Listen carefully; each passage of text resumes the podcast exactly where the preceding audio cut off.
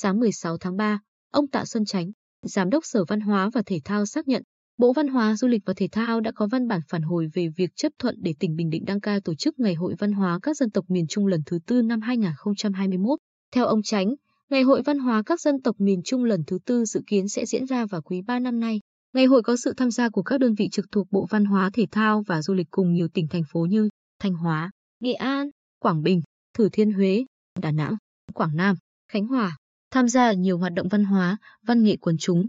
trình diễn trang phục truyền thống dân tộc, giới thiệu lễ hội, nghi thức sinh hoạt văn hóa truyền thống các dân tộc, ẩm thực, các hoạt động thể thao, trò chơi dân gian, hoạt động quảng bá du lịch. Ngày hội nhằm tôn vinh quảng bá những giá trị văn hóa truyền thống tốt đẹp được giữ gìn, phát huy của đồng bào các dân tộc miền Trung trong nền văn hóa thống nhất và đa dạng, góp phần chăm lo đời sống vật chất, tinh thần cho người dân, đồng thời để các nghệ nhân, diễn viên, vận động viên quần chúng gặp gỡ,